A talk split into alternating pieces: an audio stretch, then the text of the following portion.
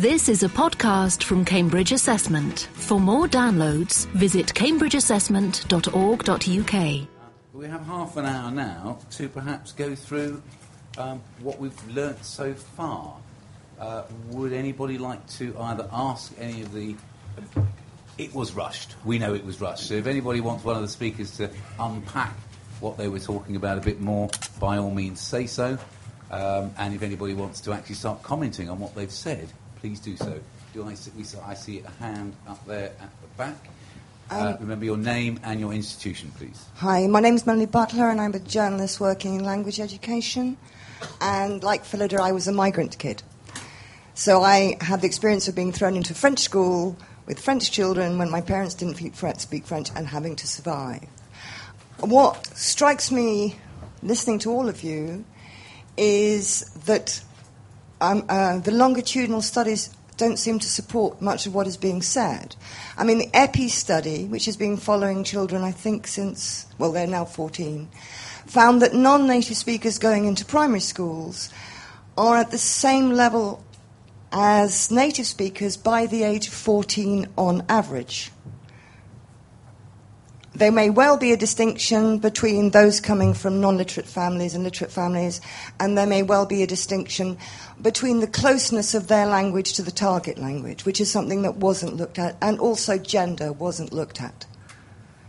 We know that the worst performing uh, native speakers are uh, white working class boys, Afro Caribbean working class boys, both of whom are native speakers.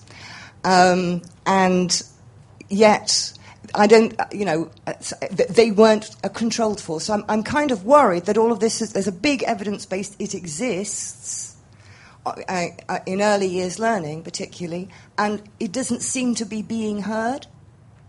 I do agree, actually, just as a comment, that uh, teaching academic English within a primary school setting is good, but it, it's equally good for white working class boys and black Afro Caribbean boys. And the question should not be really, what is your first language? Phillida is bilingual. I speak four languages. I'm not bilingual in any of them. It hasn't really done us any harm. Would, do you want to come back, Yeah. Phil, on that? Yeah, I wasn't saying that being bilingual is uh, does you any harm. I think you know I wouldn't be here if I couldn't speak English reasonably well. Um, I, I think you're right. I mean, research studies show all this stuff, and yet we walk into FE colleges where a lot of the, you know, the, the 16, the 14 and up students come who haven't done so well. So maybe my perspective is out of sync. But what I, I don't see the odd um, student who can't function and whose English lack of English language or sufficient command of English language enables them to do what they want to do. And for me, it is you know it is a serious problem. And you know people often say, well they've got, they got a GCSE, and you think yeah they got a GCSE, but that doesn't necessarily mean they can actually use the language in their own right for the purpose and in the context that they operate in. So I've still got questions about, you know, how all these measures are, you know, come alive because a lot of the GCSE scores, you know, you think, what, what do they really mean? You know, what, do they really sign people off as, as, you know, they're okay to use the language? Anybody here know anything about the EPI study? If we're going to stay on that for a moment. Um, I, I've got another. I've got a hand down here, the front. Um, can we come come back to you perhaps a little later on? Hello, I'm Frances Wilson from Cambridge Assessment. And what I think has been really interesting is that when we're talking about non native speakers, we're actually talking about very different groups because we know that the research from language acquisition is that if you start really focusing on your second language, say at the age of five when you enter primary school, the ultimate attainment that you'll reach is far higher than what you get if you start maybe post puberty. But then on the other hand, if you're talking post puberty, then you've got all these different sort of cognitive advantages that you can sort of use from these bilinguals. For example, it's well known that bilinguals, just because they've got two different languages and have this experience of functioning in two different languages, have much better metalinguistic awareness than monolingual children of that of the same age and same same sort of languages. So I was just wondering whether we should be thinking about the specific properties that we know that bilingual children have. You know, that they do have these better metalinguistic skills. They also have other advantages in things like social cognition and executive function. So how can we actually sort of harness these advantages that these children bring to the task of language learning and indeed their whole academic development? Sorry, are you, you suggesting that some people have an innate language ability? We look for why here or something? Well, I would argue everybody has an innate language ability. Right. Um, but if you start earlier, then ultimate attainment is higher. So maybe we should be focusing on th- what happens at an early age more strongly because that's when we can really make the most difference. I think the challenge, and I'd like to hear from some of the teachers in the, in the room, I mean, the challenge is sometimes you're, you're just given the pupils. You know, 14 people arrive from Afghanistan age 14. Uh, that, that's it. You, you, have no choice. You have no uh, starting point. You just they're thrown into your classroom. You just have to deal with them along with everybody else. Um, yes, down here at the front. I think I see hand over there somewhere. Hi, I'm Simin Walton from Portsmouth College. Um, as you just said, um, 14 people may arrive from Afghanistan, and um, the teachers got to deal with that. Now, in the past, we had EMAS, is now EMAG organization, that and they actually allowed uh, um, educational establishments to, act, to create a class for them, especially. And um, that was taken away from us. And I believe that this over 200 million pounds that is now given to the schools and give them sort of um, free hand to spend it as they wish, it hasn't done any good for um, speakers of other languages at schools because uh, they are now, um, in a way, if I can use this word, sort of forced to stay within the school premises and join a um, number of, uh, I mean, year 10 and 11, especially, I'm talking about, that I used to teach, um, and um, our college used to deal with them. And they were successful, they were um, progressing, and they could even go to mainstream courses. They cannot, and they're now um, forced to stay at schools. And um, they are demoralized by the time they come to us. They uh, have not achieved um, a single GCSE, and um, they hate education. They actually don't like British. They don't like anything about living here. They've just been completely sort of um, ruined, if you like, as human being. And then we have to pick up from there. And I deal with that sort of year in, year out. And um, I think that is a very important issue needs to be looked at. Thank you. I, I thought I saw a lady there and then a gentleman here near the front, uh, about halfway along. Um, I'm Stella Neal from Slough Grammar School. I um, taught EFL before I went into mainstream education. Um, and the contrast that I've noticed teaching A level, and I'm interested in A level literacy for EAL pupils, is that it's very easy to generate enthusiasm within an EFL classroom because you have people all in there knowing that they're learning language for a reason. My observation with my A level students is that they don't always have the same confidence that then builds on itself for building vocabulary and using English at that high academic level. They, they don't speak as much as, as the people who are non EAL, um, and they just struggle to find the enthusiasm for the building. They want it, they're just not confident enough to practice it. And I think we need to do quite a lot of work at the A level end of things, as well as all the colleges and, and the other places that people go. Because I'd be interested if any of the panel have got attainment figures on post school. Um, because my, my obs- and it's only observation, my observation is that they re- regress a bit after um, GCSE. Mm-hmm. This gentleman here.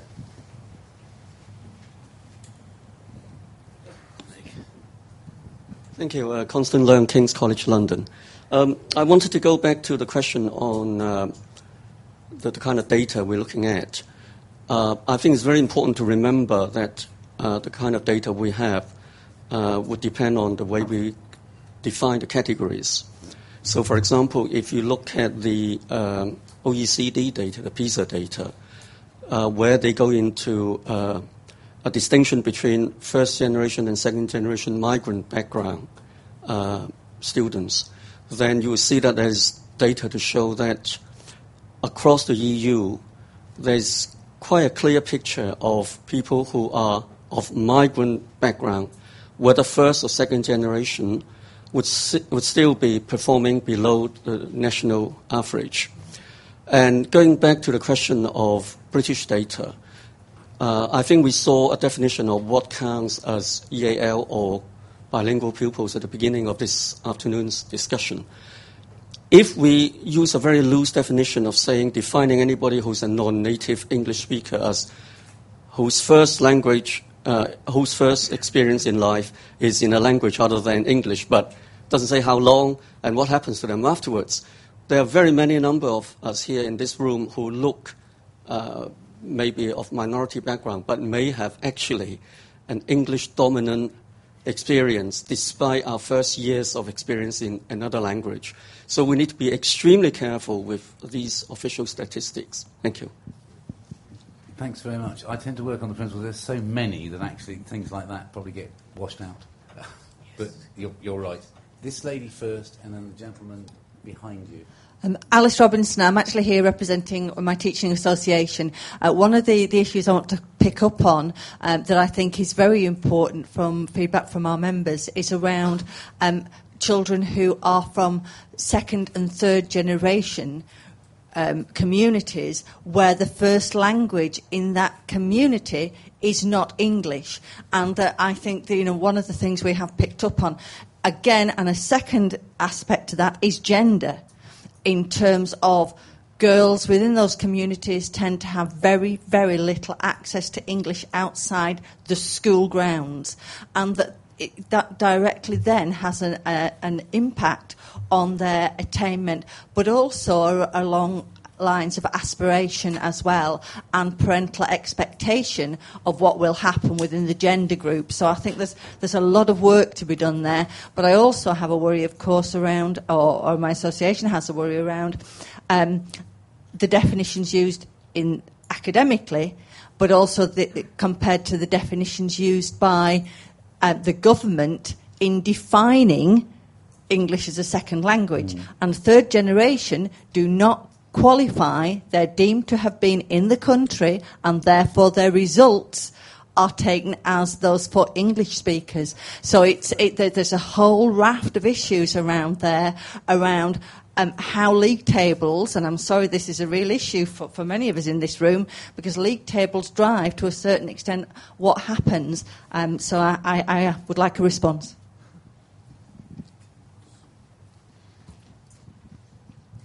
Anybody can take this. I, this, this, this, is the debate. I mean, there's not really questions and answers. I'll, I'll, come if anybody from the panel wishes to catch up and say anything, but just nudge your your uh, microphone because that's the only way I can see from that angle. Do you want to come in here? I, yeah, can I yeah, just address sure. that? Um, we we're, we're, very much in that situation that um, we are our pupils. Eighty percent of our pupils are from Pakistani backgrounds, um, so they are second or third generation, born here.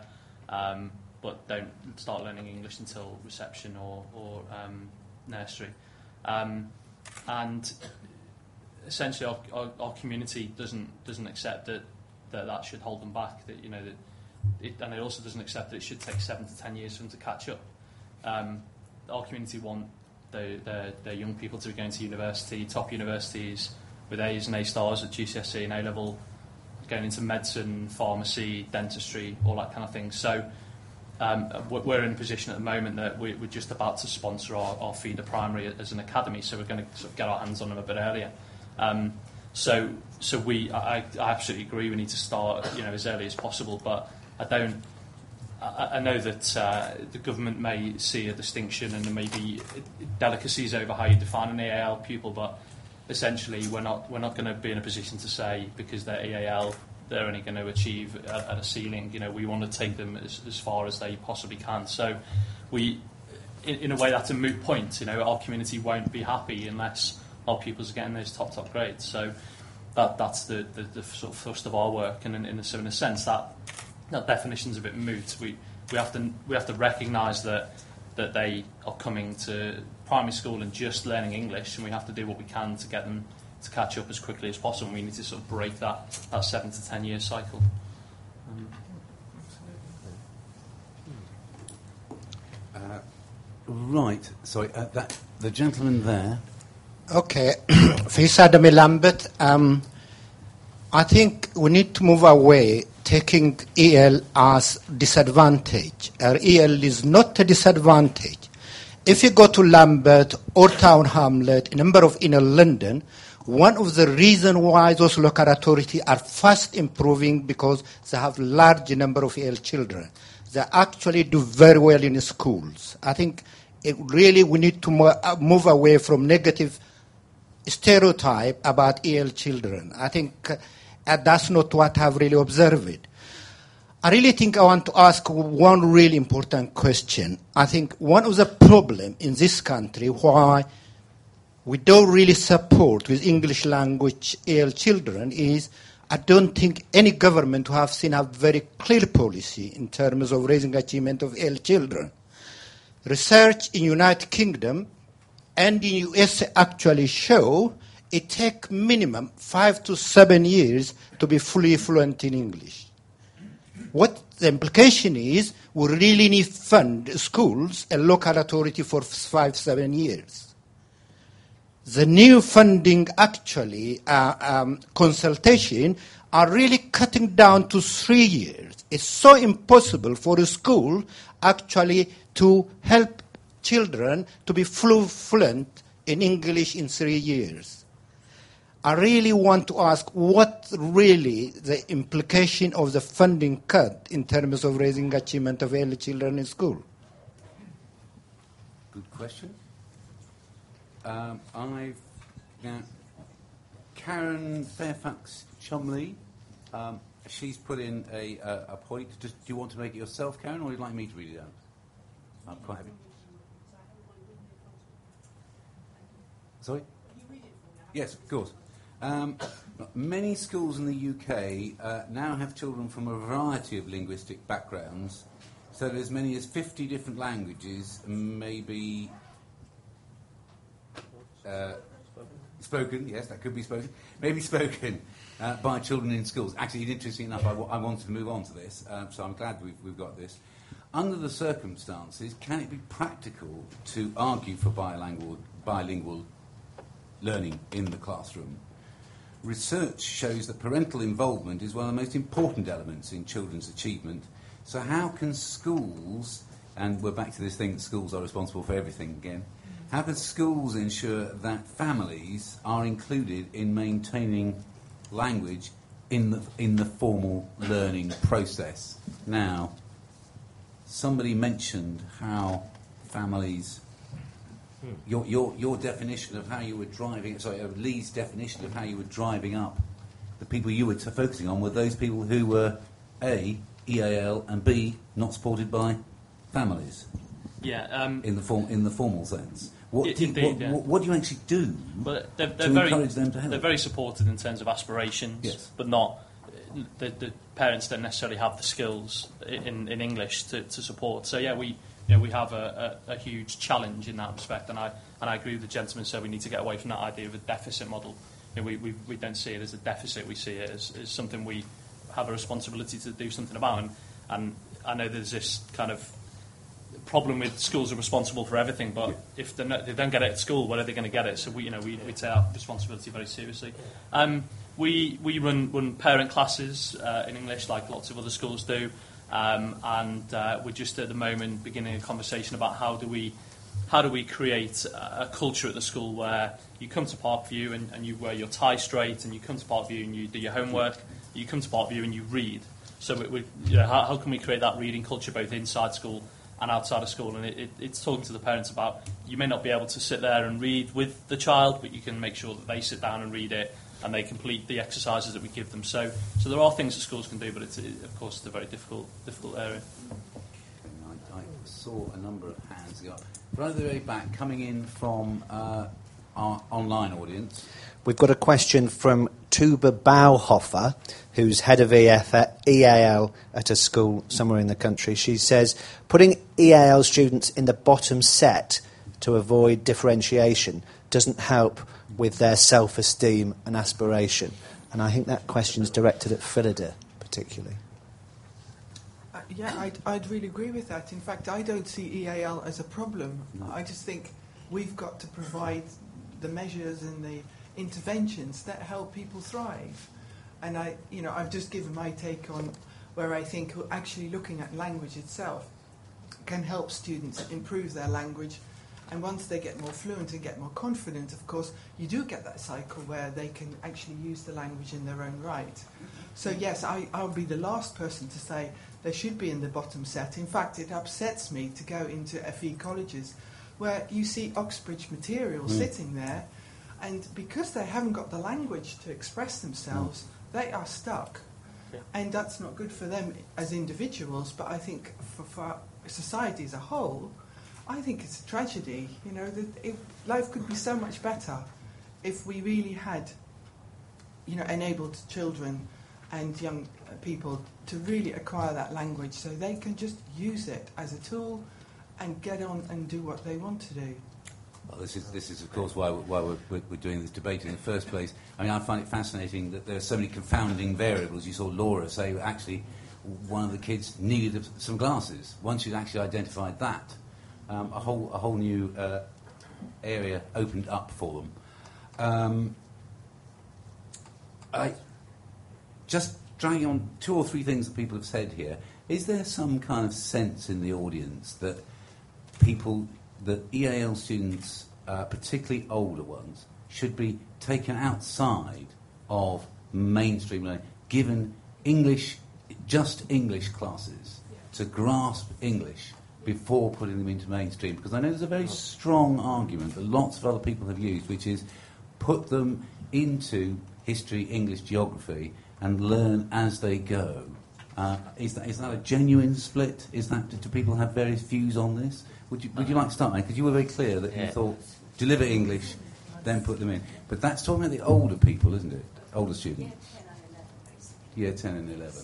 So, sorry. Uh, Yes. ha- sorry, uh, Do you a want me to quick just one, yes. okay? Just year ten and eleven, we used to have this opportunity to Yeah. actually create classes for them, and um, so it was a huge cooperation between the schools and the colleges, and that has taken away from us. And of course, um, due to funding, nobody likes to let funding go, so they remain at schools, and they. Um, a lot, quite a few of them um, don't achieve anything, no GCSEs whatsoever. And then when, when they finish with them, at the age of 16, then they come to us, and uh, Nothing, yes. it's a lot of issues there. Okay. So, lady just two behind, yes. And then that lady over there. um, Eileen Greer Royal High School. Um, I think that there is an argument for um, teaching discreetly the English language skills that you're talking about, um, but I don't think that we can just forget all the other um, opportunities that they could then have to take that knowledge and go and use it immediately in the other subjects that they're learning. So um, I think a happy medium or finding some kind of middle ground is what we want. Yeah. Right, that, that, that's got forest of hands going there. And then to, to uh, Laura at the front. Yeah, sorry, the lady in the headscarf. Hijab, I'm not sure. Um, I think uh, one of the important things about language learning is repetition. And I think if you take people out, you've still got to have the repetition. And I think one of the most important ways that you can reinforce um, language learning is if teachers in their AFL um, are able to pick up and give feedback on English language problems and they don't shy away from it. And one of your panels said that, that some teachers um, have, have lost their confidence in their own language construction. And I think unless you start picking it up when you're marking books, if you can regularly see the same problems, relative clauses, whatever it is they're not using, and just run a little clinic at the end of one of your lessons on how to use relative clauses in A level essays or whatever problem you detect, then it does the reinforcement in the subject lesson because at the end of the day, we want them to learn it to talk about subjects academically. And, and yes, I think if you have someone who is really struggling with the absolute basics, you have to teach them. But I don't think they'll learn anything that way. I think they have to learn it in an applied way, day after day, five lessons a day. And I'm sure none of us want to sit there spending longer marking books. But with more targeted bookmarking, I think we could make quite a big impact on the subject quite quickly. Okay, uh, I'm just going to pick up Laura and then this gentleman at the end of that line there. Hi, um, I'm Laura. That was my pupils that you saw, who were the secondary pupils in the video earlier.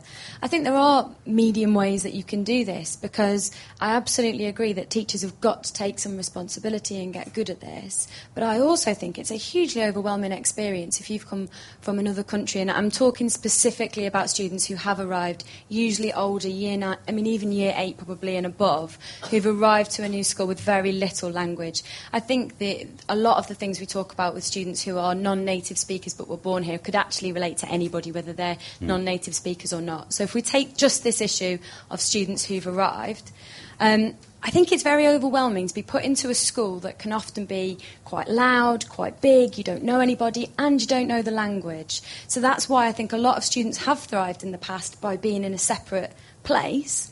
But then they do miss out on the other opportunities, and it means we as schools and communities don't necessarily always take the responsibility we should. Actually, I think I wouldn't want to miss out on the diversity that we get by having those students be part of our community as well. So there's lots of schools who do great things, and one of the things we've done is students do have, as soon as they arrive, withdrawal for one hour every day. First lesson of the day is always um, with the same teacher in a specific room that's also open at break, before school, after school, and at lunchtime. So they get to know one member of staff very well. They do develop the English skills, but they're still in the other lessons the rest of the time. And it's that in between. Um, it's that in between experience. The other thing we do is we use software to teach uh, a lot of the English skills that parents can access at home. So we've tried as much as possible to get licenses for parents and the students can do it at home. And that really helps their parents to get involved as well. Now, it's not a perfect solution. There are problems with it. But at least we're picking up on some of the advantages and disadvantages of both sides and we can adapt and move with it. So I think more explora- exploration of that approach would really help. Uh, and then this gentleman at the end of the line there. And then this will have to be the last one, I'm afraid, so hold yourselves together. I think Phil, um, if you, cor- you can correct me, Phil, if I've got this wrong, but uh, I thought that his comments offered a, uh, an analysis or a critique of um, policy over the last uh, 30 or 40 years, where I think um, our focus has been in this area, whether it's uh, EAL students or it's uh, uh, Irish migrants like myself, um, where the focus has been on the affective. So it seems to me that there's a very encouraging shift in d- debates as we move towards a focus on the affective is not unimportant, but the cognitive. If we start thinking about cognitive, then we're thinking about valuable educational knowledge. Now, valuable educational knowledge, and this is the difficulty that I think we're grappling with, is construed as language. It isn't that there's knowledge over there and then there's literacy over there. They are the same thing one is the other. There isn't any way of, uh, Laura and I, I, I, did some work at her school, there isn't any way of mediating the uh, induction into the school unless through language. So the language is the knowledge. Now, Lee made the point that we have lost any focus on understanding knowledge about language in higher education. And the work that Lee's doing in Birmingham, and uh, if Jane Knapp may correct me, but the work in Bedford is informed by 35 years of scholarly, uh, academic uh, work and um, uh, professional development, uh, which began in Sydney with Jim Martin, his genre based pedagogy, and Michael Halliday's functional grammar. It seems to me that if we start moving language, uh, knowledge, or we begin to understand the relationship between language and knowledge, then we can deal with the cognitive and it doesn't mean to say that we uh, ignore the affective too. Right. That's, that's certainly something to think about during coffee, which is now. Um, coffee will take place in the Rutherford Catering Suite downstairs, where I think many of you have been. Uh, there are question sheets in your delegate packs. Please continue to. I've already got some here, which I'm going to read out later. Viewers at home, help yourself to a coffee, and we will see you back here at 2.45. Thank you. This is a podcast from Cambridge Assessment. For more downloads, visit cambridgeassessment.org.uk.